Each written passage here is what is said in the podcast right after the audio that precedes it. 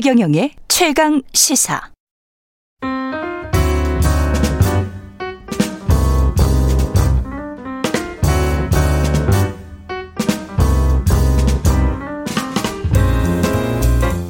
네, 더 나은 미래를 위해서 오늘의 정책을 고민합니다. 김기식의 정책 이야기 식센스 김기식 더 미래연구소 소장 나와 계십니다. 안녕하십니까? 예, 안녕하세요.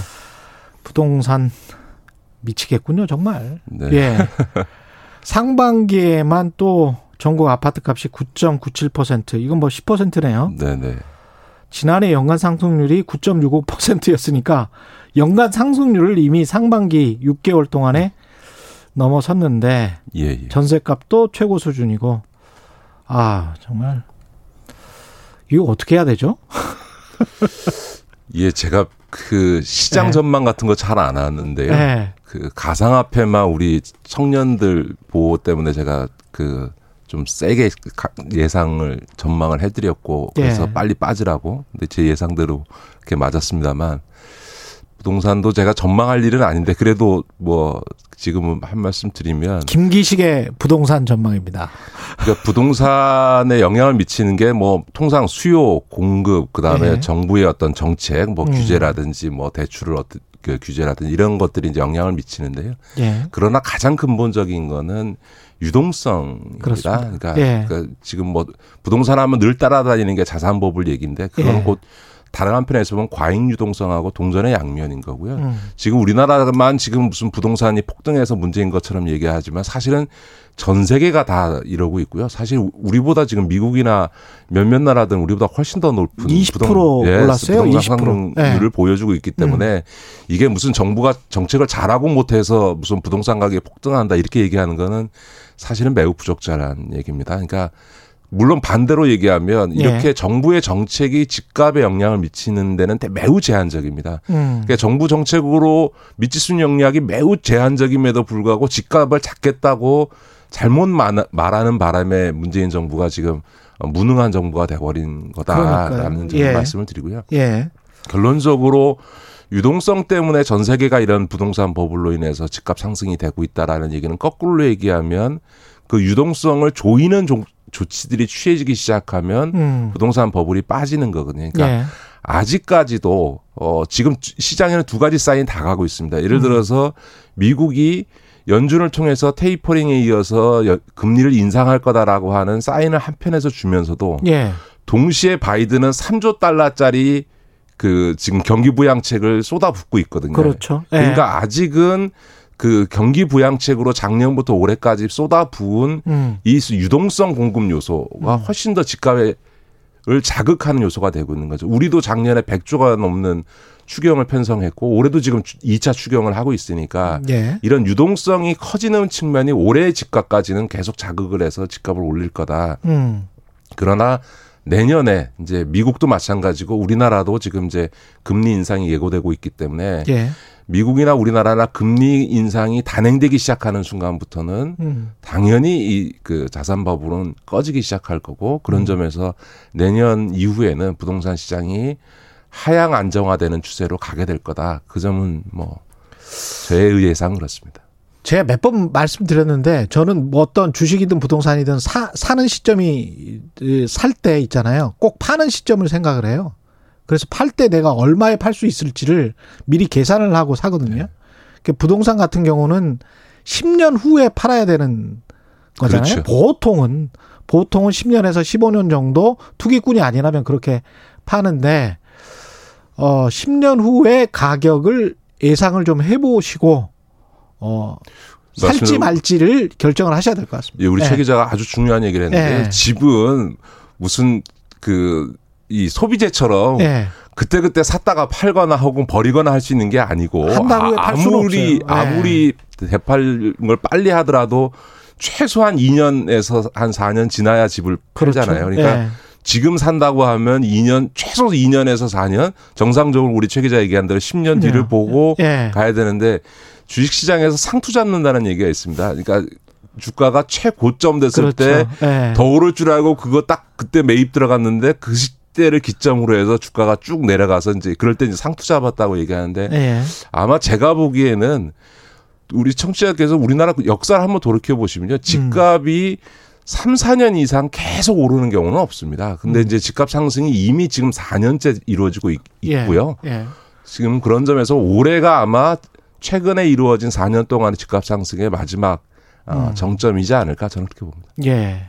정부 여당은 이제 세금 관련해서 계속 이야기를 하고 있는데 1주택 실거주자 중에서 60세 이상인 분들, 네네. 연소득이 3천만 원 이하인 분들 이런 분들은 종부세 납부를 좀 유예하겠다, 예, 유예해 예. 주겠다. 예. 이거는 어떻게 보십니까? 이런 예, 방안은? 예, 충분히 검토할 수 있는 아, 아닙니다. 그 예. 과세 이연 제도라 그래가지고요. 음. 과세 시점을 음. 바로 내지 않고 조금 유예해 줬다가 나중에 내게 해주는 제도는 그세 제에서 다양하게 이용하는 방법이고요. 여기도 음. 이제 무조건 다 허용한 게 아니라 일가구 일주택인 실거주형 주택 한 주택을 갖고 있는 경우에 또 소득이 얼마 이하인 경우에만 지금 해준 거니까 예. 당연히 뭐 이거는 충분히 합리적으로 검토할 음. 수 있는 방안이다. 다만 이거를 예를 들어서 무한정 10년, 20년, 30년 네. 계속 이걸 허용해 줄 거냐 이런 건 조금 검토를 해봐야 됩니다. 왜냐하면 종부세가 되게 0.6%에서 최고 세율로는 1가구 1주택일 경우에 한 음. 3%까지 되는데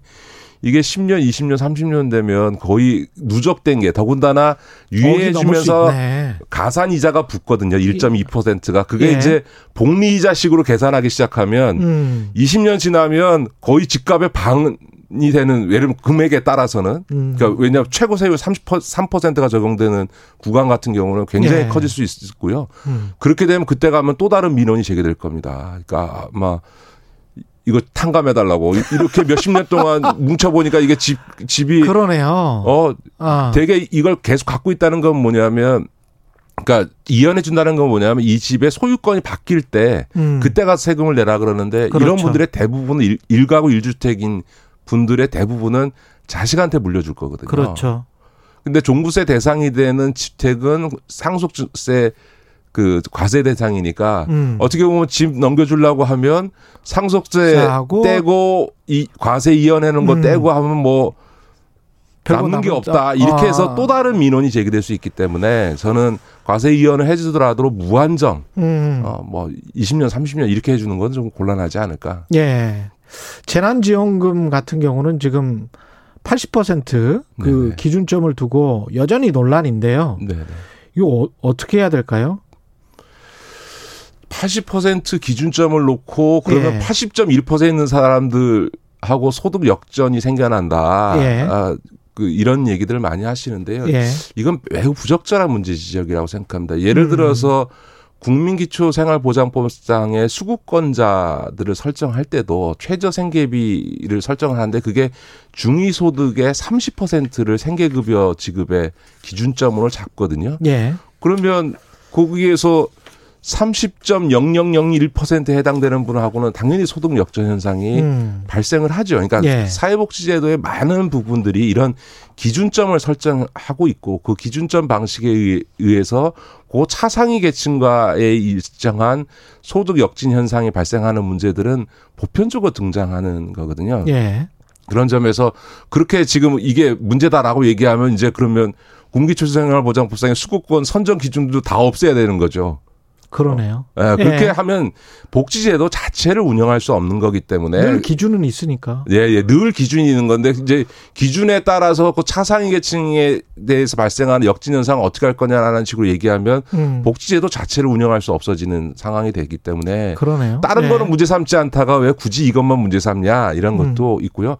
미국만 해도 지금 전 국민에게 그 재난지원금을 주는 나라는 거의 별로 없습니다. 예. 미국만 해도 9만 9천 달러를 기준으로 해서 9만 9천 달러를 넘어가게 되면은 음. 안 주거든요. 한 예. 달에 그러니까 한 1,200달러를 주는데요. 음. 그럼 그 똑같은 얘기인 거죠. 9만 9천 100달러를 인 사람하고 9만 예. 9천 달러인 사람하고 간에 소득 역진이 발생하죠. 왜냐하면 음. 받으면 1,200달러를 받으니까 예. 9만 그 8,900 달, 그 달러를 갖고 있는 사람들한테는 음. 1,200달러 받으면은 오히려 10만 달러가 되니까 오히려 음. 그럴 수 있는데요. 어, 그- 그런 걸 갖고 문제 제기하는 나라 없거든요. 그리고 이거는 어떻게 보세요? 건보를 기준으로 하니까 예, 예. 자산을 많이 가지고 있고 소득이 적은 사람 같은 경우는 이제 받을 수 있잖아요. 재난지원금을. 네네네네. 그러면 근데 알고 보니 뭐 자, 저 자산은 굉장히 많아. 네, 그러면 부동산 부자들은 재난지원금을 받을 수 있네. 이런 이제 비판이 될 수도 있잖아요. 아니죠. 거꾸로의 문제 제기입니다. 예. 예. 를 들어서 건보를 기준으로 하게 되면 예. 건보의 지역 가입자는 예. 재산을 소득으로 환산하거든요.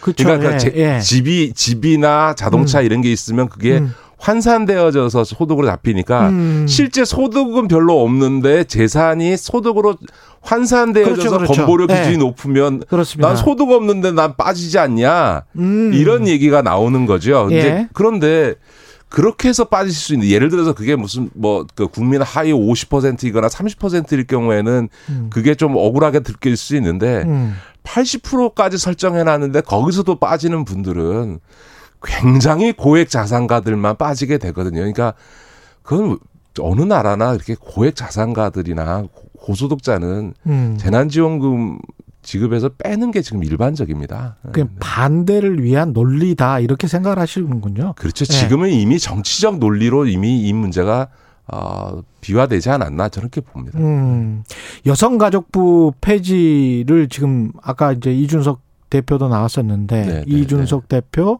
유수민 전 의원, 하태경 의원 네, 네. 여성가족부 폐지하자 이렇게 네, 네, 하고 네. 있어요. 어떻게 보십니까 이거는?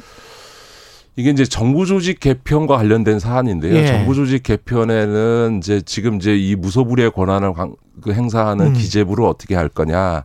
이 그 기후 변화가 심각한 이 상황에서 어 이 에너지 정책을 하는데 따로 있고 환경부를 따로 할 게 아니라 에너지 지금 산업자금부에 있는 에너지 부처하고 환경부를 합쳐서 기후 에너지부를 만들 거냐. 음, 이런 그 시대적으로 국가적으로 굉장히 중요한 사안들이 많은데 이런 정부 조직 개편에서 가장 중요한 문제들은 다 내비두고 예.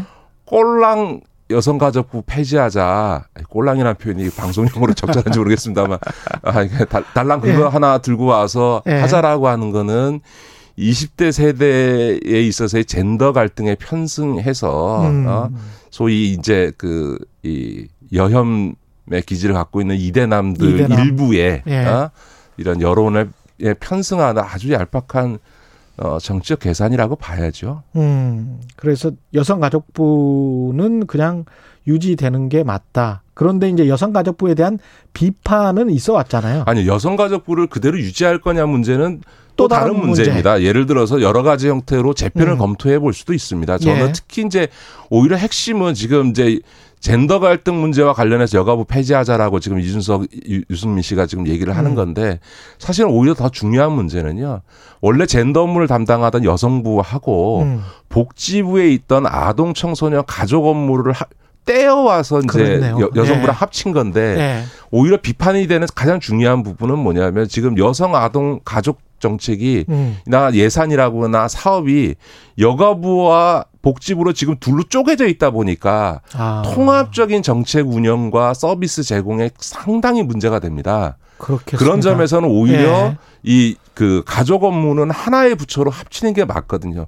그렇다고 해서 만약 복지부에서 소위 아동 청소년 가족 업무를 다 떼다가 여성가족부에 가- 붙여버리게 되면 이건 여성은 거의 죽어버리고 음, 가족부가 돼버리는 거거든요. 지금도 여성부에 오해가 있는데 그러네요. 여성부의 예. 일 1년 예산이 1조 한 2천억 되는데요. 음, 그 중에서 젠더 업무와 관련된 예산은 천억이 안 됩니다. 한 980억 밖에 안 되고 아, 10%가 안 5조 되네. 오히려 예. 1조 2천 1조 천억 정도 되는 거의 90% 예산은 그 아동 청소년 가족 업무와 관련된 예산이거든. 근데 이걸 복지부에서 가족 업무를 더 가져오게 되면 음, 사실은 말이 여성가족부지 사실은 가족부가 돼버리기 때문에 오히려 젠더 이슈가 죽어버리는 거죠. 만약 음. 그렇기 그렇기 때문에 오히려 여성가족부의 가족 부분을 오히려 복지부랑 합쳐버리고 예. 여성부는 젠더 업무를 중심으로 두는 게 좋겠다 이런 방안도 있을 수 있는 거고요. 그렇군요. 또 한편에 예. 있어서는 이게 여성부에 갖는 어떤 젠더 업무의 성격이라고 하는 게 이제 전 부처에 관련돼 있는 거잖아요. 그러니까 음. 이게 특정 부처로 할 거냐 아니면 대통령 직속 위원회로 할 거냐 이런 논란이 있는데 예. 유승민 의원이 이걸 뭐 그냥 위원회로 하자라고 얘기를 하는데 사실은 김대중 대통령이 여성부를 만들기 전에 이게 위원회였다가 위원회에서 아무리 얘기를 해봐야 부처가 말을 안 듣는 거예요. 음. 그러니까 여성부라는 것을 김대중 대통령이 처음으로 만드신 거거든요. 예. 그런 점에서 지금 다시 위원회로 가자라고 하는 거는 그냥 허울뿐이 위원회를 두는 거지 그게 무슨 의미가 있냐라는 비판이 또 한편 제기가 되는 거죠. 알겠습니다. 감사합니다. 지금까지 김기식 더 미래연구소 소장이었습니다. 네, 고맙습니다. 고맙습니다. KBS 일라디오 최근의 최강시사 듣고 계신 지금 시각 8시 45분입니다.